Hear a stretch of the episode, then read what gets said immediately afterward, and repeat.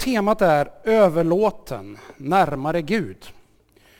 Och då vill jag på en gång säga så här att när jag delar ett antal tankar idag, några bibeltexter, så är det inte så att jag har det. Det är inte så här att jag är framme. Det är inte så här att jag lyckas 100 procent. Jag säger som Paulus, jag strävar mot det, men jag har det inte ännu.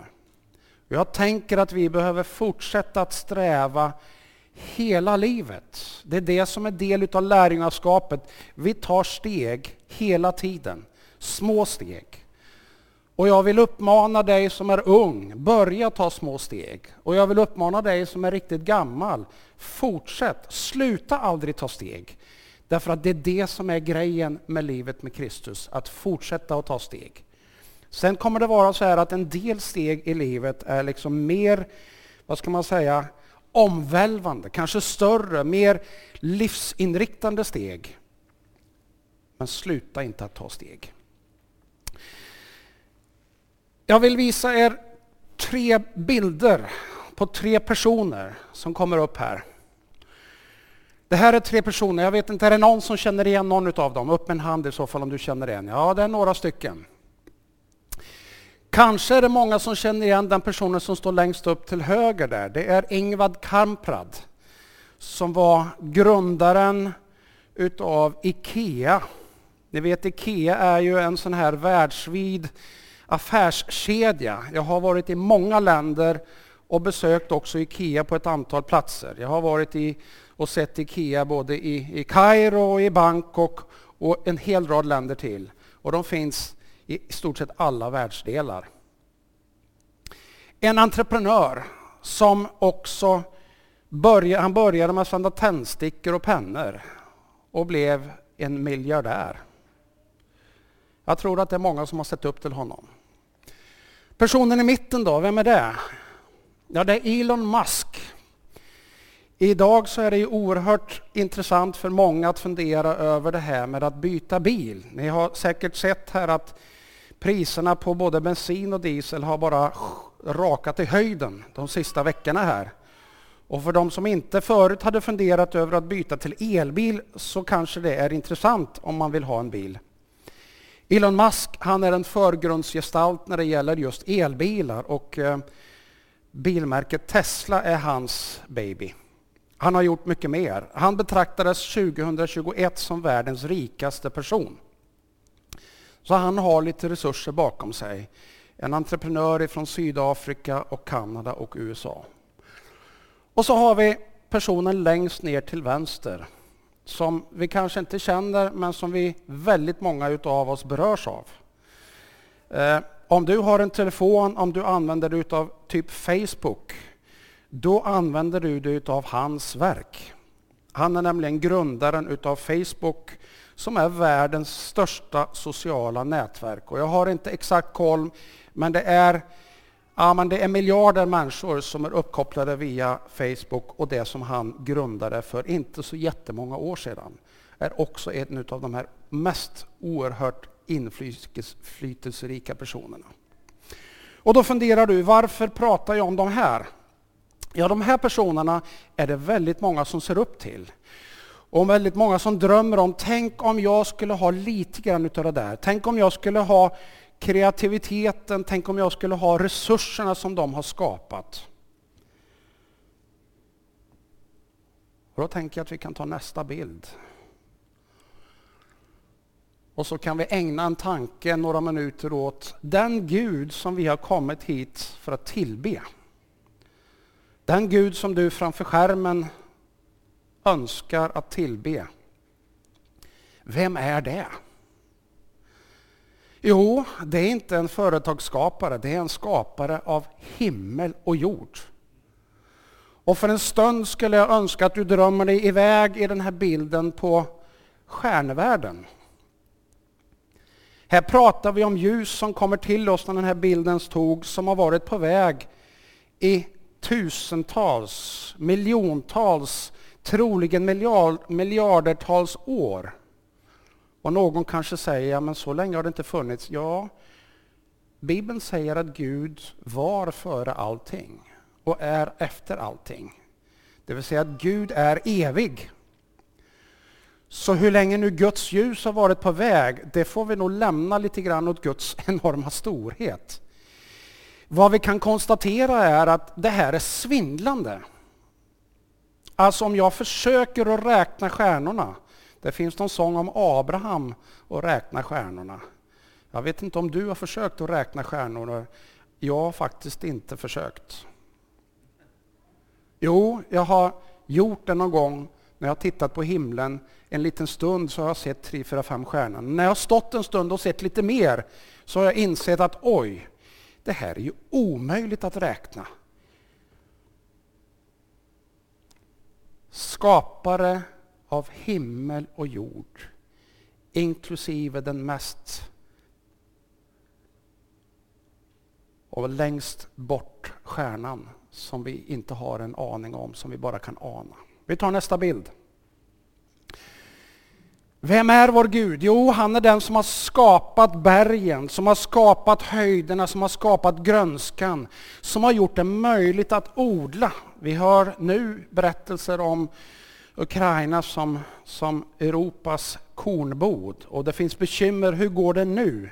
När liksom den där platsen inte riktigt, riktigt är stabil för att odla, hur kommer det bli problem med maten? Vår Gud, han är skaparen av himmel och jord som har gjort det möjligt att odla mat på alla möjliga platser. Som har gjort det möjligt för dig att komma upp.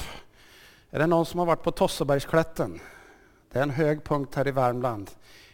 Inte så hög om man jämför med andra platser. Jag har fått förmånen att bestiga Kilimanjaro som är nästan 6000 meter. Där är en fantastisk vy. Men det är också en fantastisk vy på Tossebergsklätten. Man ser lite längre. Det är Gud som har skapat himmel och jord så att du kan bestiga höjder och se lite längre. Vi tar nästa bild. Det är Gud som har skapat insekterna och bina som flyger och tar med sig små, små korn för att befrukta blommor så att det kan bli frukter och så att du och jag kan få mat. Dan Kihlström, en av våra medlemmar, han, han är biodlare. Han har berättat att ett bi samlar ungefär på sin livstid ihop så mycket nektar så att det räcker till en tesked honung. Tänk på det när du äter honung nästa gång, när du smakar på den. Där konsumerar du ett bis livsproduktion. Men det är Gud som har skapat det. Och det är Gud som har skapat det så fantastiskt finurligt. Och ju mer man lyssnar, ju mer man studerar, desto mer förundrad blir åtminstone jag. Och jag konstaterar att att tro att det här skulle vara en slump, ja, då måste man ha en väldigt, väldigt, väldigt stor tro. Och för mig så är det så mycket mer logiskt att tänka, det måste vara Gud som har skapat. Vi tar nästa bild. Har ni sett flyttfåglarna? Jag hörde här för inte länge sedan att de första tranorna har kommit till Hornborgasjön. Har ni varit någon gång på Horn, vid Hornborgasjön? Mellan, utanför Falköping. Det är fantastiskt så här på våren. Jag rekommenderar det om några veckor. Åk dit, titta och se vad som händer. Dit kommer tranorna flygande ifrån fjärran länder. De har varit borta under lång tid. Men de vet precis vart de ska återvända till varje år. Och dit kommer de som par. Dit kommer de för att dansa, för att ha fest. Och sen så drar de vidare till andra olika platser. Hur kommer det sig att de här fåglarna som är ganska stora, men det finns också väldigt små fåglar som kan flyga över halva jordklotet och veta vart de ska och veta exakt hur de ska hitta tillbaka. Skaparen av himmel och jord vi tar nästa bild. Du och jag som sitter här. Kanske det mest fantastiska som överhuvudtaget finns i hela skapelsen. Jag har i min familj en sjuksköterska och jag har en läkare. Och ibland så kommer de här funderingarna upp hur kroppen fungerar. Och ju mer man lyssnar desto mer svindlande blir det därför att det är så komplext. Och hur det hänger ihop saker på det mest finurliga sätt skaparen av himmel och jord. Hörrni, den Gud som vi i den här kyrkan tillber, som jag hoppas att du också tillber, eller som du kanske har börjat att fundera på, finns han? Vill jag tillbe honom? Det vi tror, det är att han är ingen liten perifer gubbe på ett moln som någon ibland uttrycker det. Det här är något mycket, mycket större än vad vi kan drömma om. Skaparen av himmel och jord. Och när vi idag talar om att närma sig Gud i överlåtelse, då är det inte någon liten marginell varelse någonstans. Nej, det är han som står bakom allt som överhuvudtaget gör det möjligt för dig att existera, att du överhuvudtaget finns. Det är honom vi tror på. Det är honom vi tillber och det är honom som vi närmar oss och kanske vill överlåta oss till. Vi tar nästa bild och funderar ett ögonblick. Vad innebär då överlåtelse för någonting? Jag vet inte var du har hört det. Eh, min dotter som bor i Stockholm, hon och hennes familj har alldeles nyss sålt sin lägenhet. Och så har de köpt en lägenhet en trappa upp. Och i samband med det så skedde det överlåtelser. Det vill säga att den lägenhet som de hade, den överlät de till någon annan. Och i gengäld så fick de en summa pengar för den. En överlåtelse i två riktningar. Så köpte de en ny lägenhet och där skedde samma sak igen fast i motsatt riktning. Där var det de som lämnade över pengar. Och så fick de en lägenhet som passade deras behov ännu bättre. För eh, 20 år sedan nästan så beslutade sig mina föräldrar som då levde att de ville överlåta sin fastighet, den som har funnits i släktens ägo på min mammas sida sedan någonstans 1840-talet och som de hade bott i många år. Då beslutade de sig för att överlåta den till mig och mina syskon. Vi hade aldrig frågat om det, vi hade aldrig tänkt den tanken, men så hade de tänkt den tanken att det kändes bra för dem att göra det. Och det var intressant, för det var en liten annorlunda typ av överlåtelse. De bodde där och ville fortsätta att bo där. Men de insåg att vi vill överlåta den här på våra barn för det kommer att bli bättre så. De var redan en bra bit över, över ja, 75 och närmade sig 80 och kände att ah, men nu, så, nu ska vi släppa det ansvaret därför att våra barn kan bättre ta det ansvaret. Så de gav bort det de ägde och hade och hade det ändå kvar. Kan ni tänka er? Det är ganska spännande. Kan man ge bort någonting och ändå ha det kvar? Så var det för dem. För snart 36 år sedan så gifte sig Anette och jag. Jag har fortfarande kvar vigselringen här. Det är någon mer som har gift sig här också, va? Ja, det finns några fler som har. När vi inför människor, en fullsatt kyrka, lovade varandra att älska varandra i nöd och lust, vad gjorde vi då? Jo, då gav vi bort våra liv till varandra. Jag gav bort mitt liv till henne och hon gav bort sitt liv till mig. Ja, det var inte så att det försvann bort någonstans. Men jag överlät mig till henne och hon överlät sig till mig. Och vad betyder det där då, rent praktiskt? Ja, det betyder att jag har släppt kontrollen över mitt eget liv. Det är inte bara jag själv som förfogar över mitt liv. Det gör också min fru. Och detsamma är det i andra riktningen. Hon förfogar inte fullt ut över sitt eget liv, utan jag gör också det. Sen gör vi det naturligtvis i full respekt för varandra. Vi har gett varandra vårt liv och tillsammans så har vi omsorg om varandra. Det är ett ganska så långtgående mått av överlåtelse. I den kristna tron i vandringen med Gud och i lärjungaskapets resa så är överlåtelse oerhört centralt. Överlåtelse till Gud. Man kan lämna bort någonting I insikten om att Gud är så mycket klokare och så mycket större än vad jag är. Så mycket mer full av vishet och omsorg, kärlek och nåd, barmhärtighet. Så det är bättre för mig att jag överlåter mig till Gud. Det betyder inte att du stryker ett streck över dig själv. Det gjorde inte jag när jag gifte mig med Anette och jag lovade henne att älska henne, älska henne i nöd och lust. Jag strök inte ett streck över mig själv.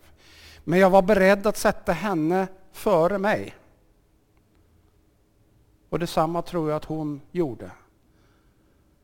Att överlåta sig. Ibland när jag har coachningssamtal så brukar jag tala om 60-40-principen. Är det någon som har hört om den? Den är ganska bra. Den kan man använda i olika sammanhang. Tänk dig att du delar på någonting 50-50, men i din tanke så tänker du, jag ska ta 60 ansvar. Och jag förväntar mig 40 ansvar utav min partner. Och tänk om din partner gör precis på samma sätt. Så att hon också tänker så, jag ska förvänta mig 40 procent, men jag ger 60. Vad händer då? Ja, då händer något fantastiskt. Då blir det en gemenskap som är fylld utav omsorg, fylld utav omtanke, som är mer riktad på att välsigna än att själv bli välsignad. Och det fantastiska med det är att kärleken, relationen, förminskas inte på något vis, utan tvärtom så växer den. Överlåtelse, några exempel på överlåtelse. Låt oss läsa ett par bibeltexter. Ett par bibeltexter som på något vis får hjälpa oss lite grann att tänka. För det här är inte så lätt. Den första bibeltexten hämtar vi från Markus evangeliet, det tionde kapitlet.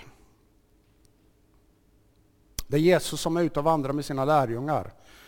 Och så står det så här. När han skulle fortsätta sin vandring sprang en man fram och föll på knä för honom och frågade Gode mästare, vad ska jag göra för att vinna evigt liv? Jesus svarade, varför kallar du mig god? Ingen är god utan Gud. Du kan budorden. Du ska inte dräpa. Du ska inte begå äktenskapsbrott. Du ska inte stjäla. Du ska inte vittna falskt. Du ska inte ta ifrån någon det som är hans. Visa aktning för din far och din mor. Mästare, sa mannen, allt det här har jag hållit sedan jag var ung. Jesus såg då på honom med kärlek och sade, ett fattas dig. Gå och sälj allt som du har och ge åt de fattiga. Då får du en skatt i himlen. Kom sedan och följ mig. Och vid de orden mörknade mannen och gick bedrövad sin väg, för han ägde mycket. En utmanande berättelse. Kanske hör du den för första gången, kanske har du läst den många gånger. En berättelse om en person som, som verkar vilja ha check på den ena punkten efter den andra. Han får check utav punkterna, liksom det som hör till lagen och ordning och reda och sådär. Så tittar Jesus på honom och så ser han något annat djupare bakom där. Du, allt det där du äger och har, hur viktigt är det för dig? Var har du ditt hjärta? Är ditt hjärta fast i dina egendomar? Är ditt hjärta fast i, i allt det du har förvärvat under ditt liv? Över det du har ärvt? Är ditt hjärta fast i, i saker som hör till det här livet, den här jorden? Eller var har du din hjärta? Så utmanar Jesus den här mannen och säger åt dem, sälj allt du har. så kommer den där utmanande tanken. Jag vet inte om du har tänkt den någon gång om du har läst den här texten. Vad skulle det innebära för mig att sälja allt och skänka till de fattiga? Och jag måste ju erkänna att jag tycker inte att den här texten är speciellt lätt.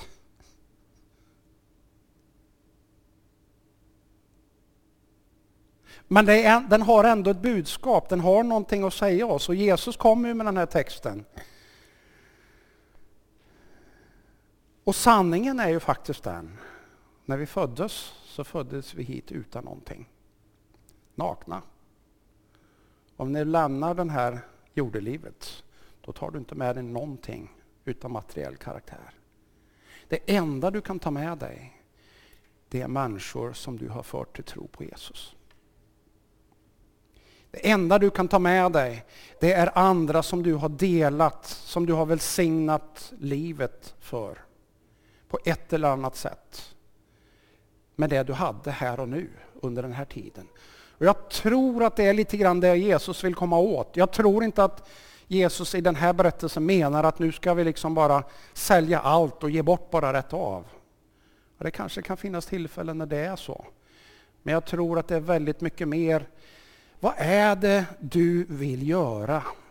Vart har du ditt hjärta? Vad vill du göra med det som Gud har satt i din hand? Vad vill du göra med det Gud har gett dig här i livet? Sitter du fast i det? Sitter du fast i ditt hus som du har byggt? Sitter du fast i din stuga som du har någonstans? Sitter du fast i din fina bil eller sitter du fast i något annat, i ditt företag och så vidare. Inget av det där behöver vara fel. Det kan vara välsignelse, välsignelser på många sätt. Och du kan få välsigna andra människor. Men det finns ett perspektivskifte. Är det det här du lever för? Eller är det Gud du lever för? Är det stugan du lever för? Är det huset? Är det liksom de materiella framgångarna du lever för? Eller är det det större perspektivet? Guds rike. Vi tar nästa berättelse. En fånge, en flykting.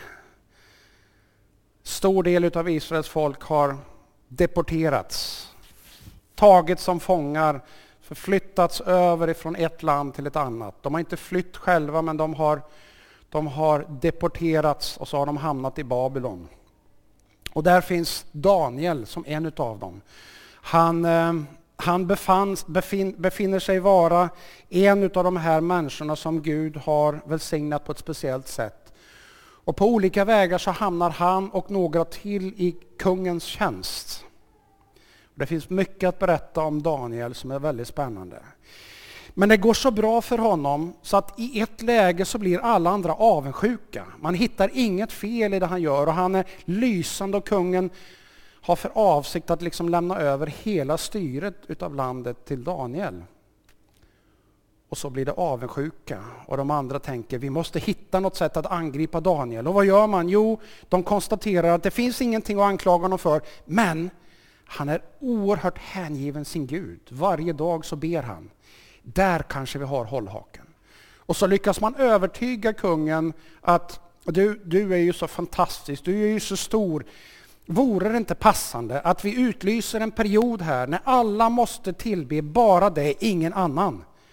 Ja, vad händer med ego tror ni, om man får ett sådant erbjudande? Ja, den här kungen han gick åtminstone med på det och insåg inte konsekvensen av det där och då.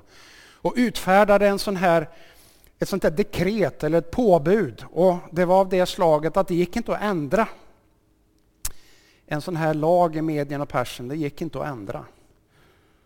Och så blir det så att Daniel konfronteras med att nu har kungen, som han är på väg att bli den absolut närmaste personen till, kungen som har visat Daniel så stort förtroende, han har utfärdat ett påbud att alla måste tillbe honom och ingen annan under en period. Vad gör då Daniel? Tänker att han har tillfångatagits. Han har hamnat som fånge och så har han hamnat i maktens absolut högsta position. Den bakgrunden. Då står det så här, när Daniel fick veta att en sådan förordning hade utfärdats så gick han hem. Fönstren på övervåningen vette mot Jerusalem och där föll han tre gånger om dagen på knä och bad och tackade sin Gud så som han alltid hade gjort. Det är lite spännande det här. Så här har vi en person som någonstans har gjort sina livsprioriteringar. Någonstans har överlåtit sig åt det som är viktigare. Och så har han hamnat i samhällets absoluta topp närmast kungen. Och genom det här påbudet så hotas, är det två olika saker som ställs mot varandra. Och hans position och hans kommande position ställs på sin spets. Vill han ha det eller vill han förlora det? Men Daniel har gjort sitt val. Han har gjort det sedan tidigare. kan man se utifrån hans karaktär och, och det han har gjort. Och han inser att ja, kungar kommer och går. Men skaparen av himmel och jord, det är någon annan det. Det är honom jag vill sätta min tillit till. Det är honom jag har överlåtit mig till. Och det får bära eller brista. Och vad blir konsekvenserna? Jo, motvilligt så kastar kungen David, Daniel i lejongropen. Och så säger han åt honom, du den här, kung, den här guden som du nu tillber så hängivet, må han rädda dig. Och hela natten är kungen bekymrad. Han kan inte sova, han vill ingenting utav glädje och fest. Tidigt på morgonen så går han till lejongropen och ropar David, Daniel, förlåt, Daniel. Och Daniel svarar och kommer upp. Tillit, överlåtelse till jordens och himmelens skapare. Jag tänker att det här är två rejält utmanande berättelser. Och jag tänker inte tala om för dig vad du ska göra. Det måste du komma fram till själv. Men jag skulle vilja peka på åtta nycklar eller åtta steg utav överlåtelse. Vi kan ta nästa bild. Och har du en kamera, ta gärna upp den och ta en bild utav den här. För det här skulle jag vilja uppmuntra dig att fundera över och är du del i en liten gemenskap, i en växagrupp, en smågrupp eller någonting så är det ett väldigt bra tillfälle att faktiskt samtala, utforska de här bibeltexterna och samtala. Vad innebär det här för någonting? Därför att i gudsrelationen så finns det någonting utav överlåtelse som vi nog behöver ta. För att komma närmare Gud. Och grejen är ju att när du kommer närmare Gud så är det inte så att livet blir jobbigare och tyngre. Ja, det är lätt att tro så ibland. Ibland lurar man sig, det har hänt mig också. Men det är inte så här att livet blir jobbigare. Istället är det som att det öppnas ett fönster. Ett fönster som är så mycket större, som ger så mycket mer perspektiv. Det öppnas en glädje, en meningsfullhet som är så mycket större. Och Det första som jag skulle vilja tipsa dig om, det är var har du ditt hjärta? Och här har du möjlighet att göra överlåtelse. Femte Mosebok så säger texten, det finns bara en Gud och honom ska ni älska med hela ert hjärta och hela er själ med allt vad ni är och har. Och läser man texten vidare så står det, det här är det viktigaste, det ska ni inpränta i era barn.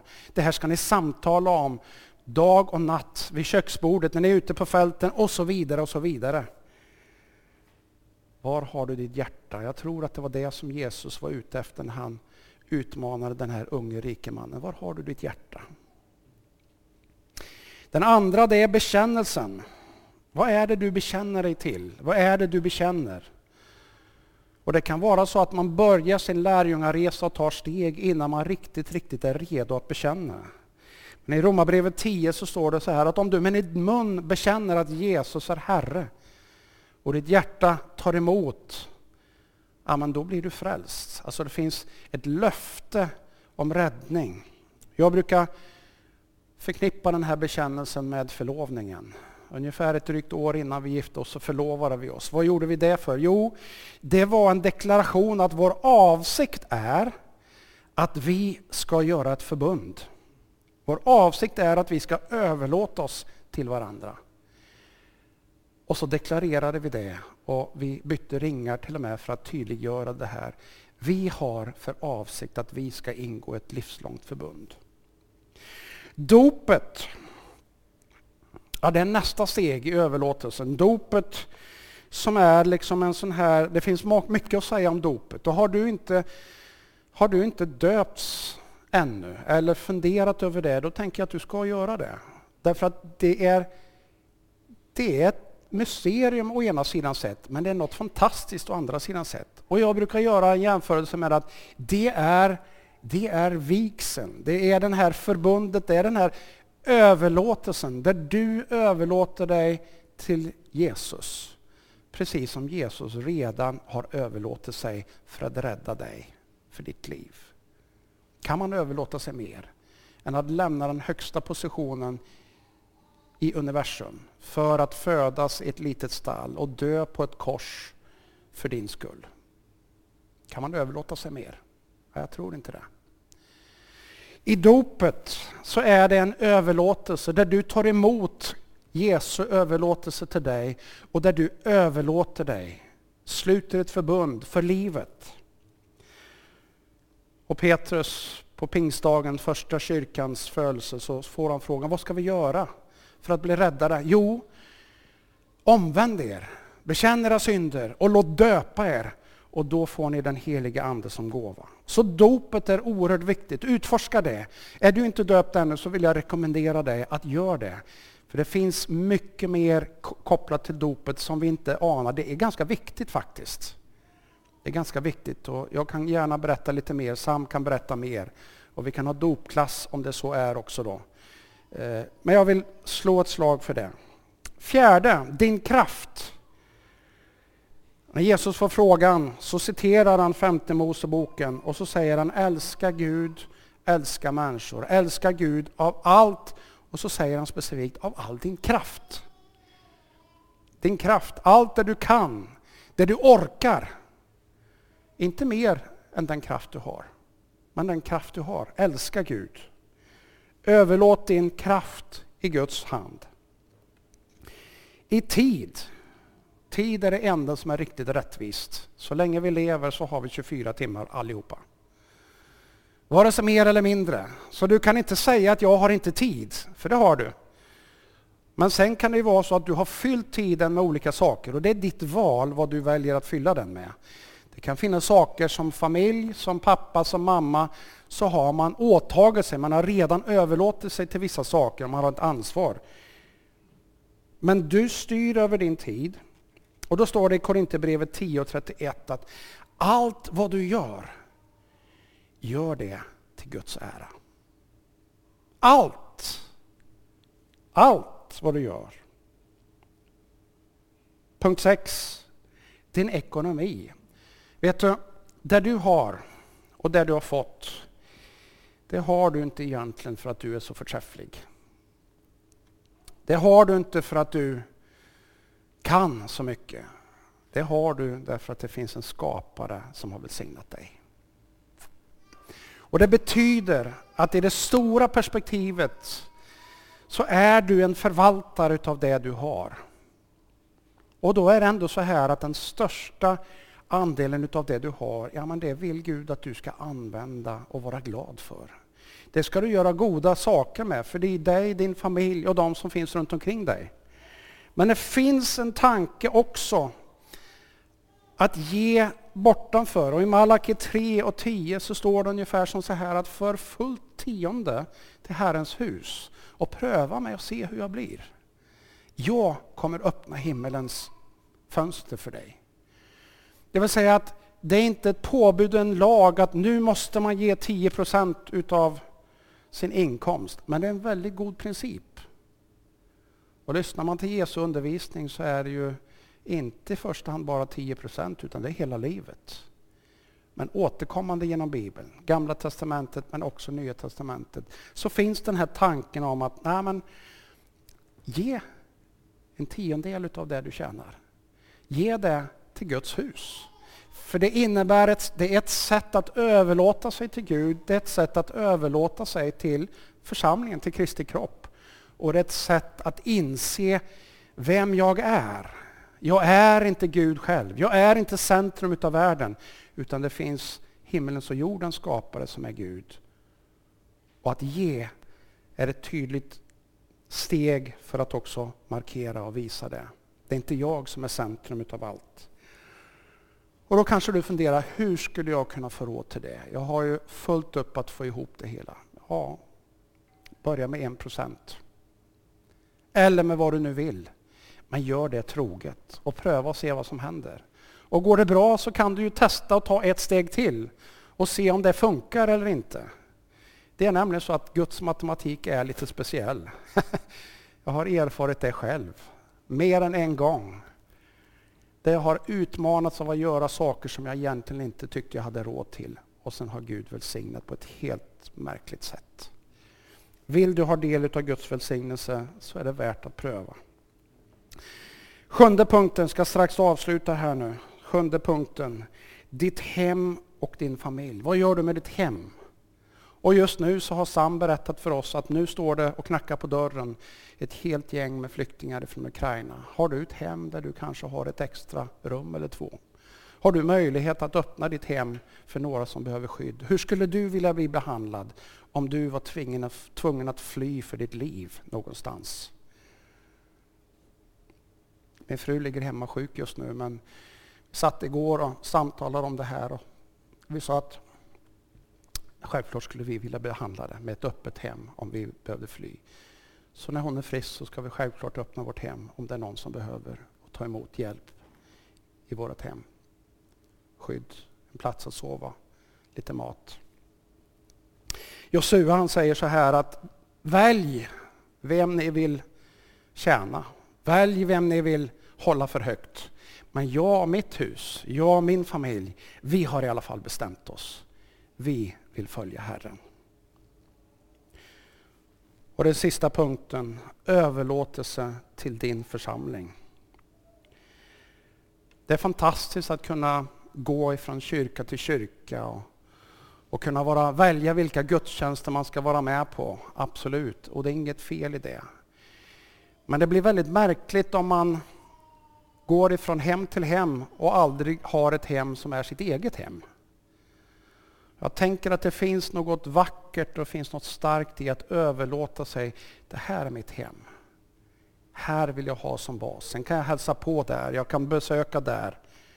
Jag kan inspireras där.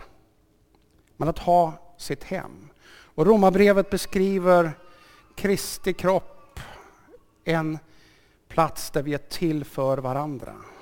Du är inte till för dig själv bara, men du är till för någon annan. Och det finns andra som är till för dig. En kropp där Kristus är huvudet.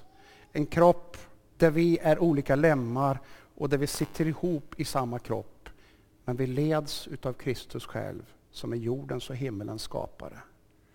En plats som inte är perfekt, en plats som har många bristfälliga människor, men som är perfekt i den bemärkelsen av att Kristus är perfekt. Och ju mer vi närmar oss honom, ju mer vi lyssnar på honom, desto bättre blir saker och ting. Hörrni, åtta punkter. Ta med de här, fundera över dem. Och jag tänker inte utmana dig att, att, att tala om, det här ska jag göra. Det måste du bestämma själv. Men pröva, vad är det för ett steg som du behöver ta i överlåtelse? Ta nästa bild. Det stora perspektivet, vad är det för något? Jo, det är just det här. Sök först hans rike och hans rättfärdighet. Då kommer du få det andra också. Alltså det finns något speciellt när du överlåter dig till Guds perspektiv. För allt det där du är rädd att missa behöver du nog inte vara rädd för. Därför att du får någonting som är så mycket bättre. Du får allt utav det där som du behöver. Det är åtminstone min erfarenhet så långt. Det kanske inte blir exakt lika, men det blir förmodligen så mycket bättre. Och sista texten. Vem är den här guden som vi tror på, som är skaparen av himmel och jord? Och I klagovisorna så står det så här. Men Herrens nåd tar inte slut. Smaka på den. Kan man få en större gåva än nåd, det vill säga bli frikänd ifrån den högsta möjliga instansen i hela universum. Jordens och himmelens skapare vill frikänna dig om du vänder dig till honom. Ge dig nåd. Den tar inte slut, nåden. Hans barmhärtighet, ja vad innebär barmhärtighet? Jo, det betyder medkänsla, omtanke, värme, att vilja dig väl. Hans barmhärtighet upphör aldrig. Stor är din trofasthet, Gud. Jag ska be en bön och då kan du titta på den här nästa bild. Vad är ditt nästa steg av överlåtelse? Vad är det som du vill göra? Jag tycker inte att du ska ta alla stegen på en gång för det kan bli too much. Kanske har du redan överlåtit det på flera utav dem. Jag tänker att du ska fundera, vad är det för ett nytt steg som du kan ta? Ett steg i taget av överlåtelse till Gud själv. Överlåtelse till hans kropp, till hans församling. På det sätt som den heliga Ande talar till dig ska vi be, så kan lovsångarna komma fram. Ja, Herre, tack att din nåd och din barmhärtighet tar aldrig slut. Och den här dagen när vi har utmanats av några berättelser som inte är så lätta. Här så bara ber jag dig att vi ska kunna ta emot de här berättelserna också med din kärleksfulla attityd. Att du inte vill krama ur någonting ur oss utan att du vill oss väl. Men du ser lite längre och du lite, ser lite större. Och du vill att vi ska överlåta oss till dig för att du också ska kunna komma med dina välsignelser in i våra liv. Herre, jag ber Herre att du ska beröra var och en på det sätt som var och en behöver. Den här stunden när vi sjunger några sånger eller lyssnar till några sånger, Herre, låt din heliga Ande tala in i vars och ens liv. Jag bara ber dig i Jesu namn. Amen.